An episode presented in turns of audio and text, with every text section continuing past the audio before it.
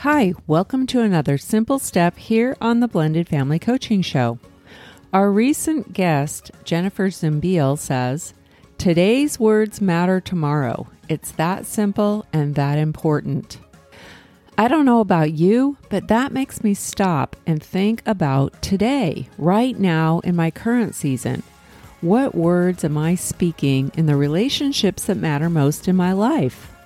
I think that's something we all need to ask ourselves. In Jennifer's unique conversation starter book called To Gather for Date Night, she also shares this. You know those nights you lay in bed and wish you had spoken different words that day, or you had taken time to slow down and listen, or you simply just felt connected to those who matter most to you? That's what To Gather was created for. The moments when you want to speak words that matter and multiply the time you have together. And just slow down, listen, and be present with one another.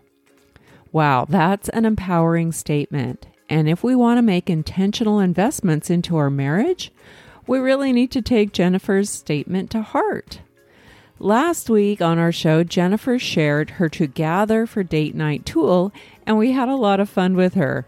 If you missed it, you might want to check out episode 155. In the episode, she encouraged all of us to initiate conversations with each other, even if we don't have her specific product in our hands. We can learn to do this. It just takes a little effort and some practice. So, this week, I want to encourage you to get intentional by using Jennifer's criteria of developing a few specific questions to ask your spouse so that you can safeguard your relationship and nurture more engagement and genuine connection.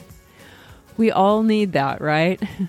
so, here's the criteria Jennifer follows with each of her conversation starter questions. First, they need to go deeper than just the surface. And that doesn't mean we have to focus on heavy, sensitive topics. We can still keep it light and fun. But we want to move beyond surface level things like the weather or what's happening in the lives of our coworkers. Our questions should be rooted in genuine curiosity and they should evoke a little bit of thought from our spouse. Next, our questions need to be open ended.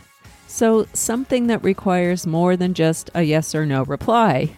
So, instead of, Did you have a good day?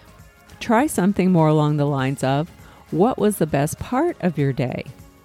And finally, we really want our questions to lead to even more conversations. Beyond answering the initial question, let's continue to connect and explore with each other. Now, this part can be really fun. After you ask your question and your spouse answers, you might have a follow up question. Tell me why that was the best part of your day. How did it make you feel?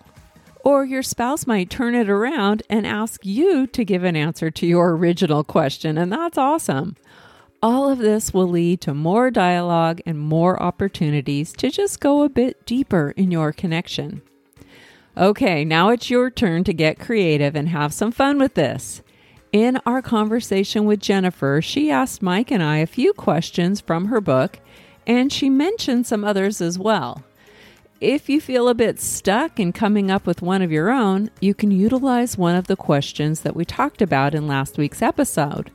Here's one you might consider that we used just last night at dinner. What's one day in our relationship that you could live over and over? Wow, this question took us down memory lane together as we each shared our most precious moments as a couple.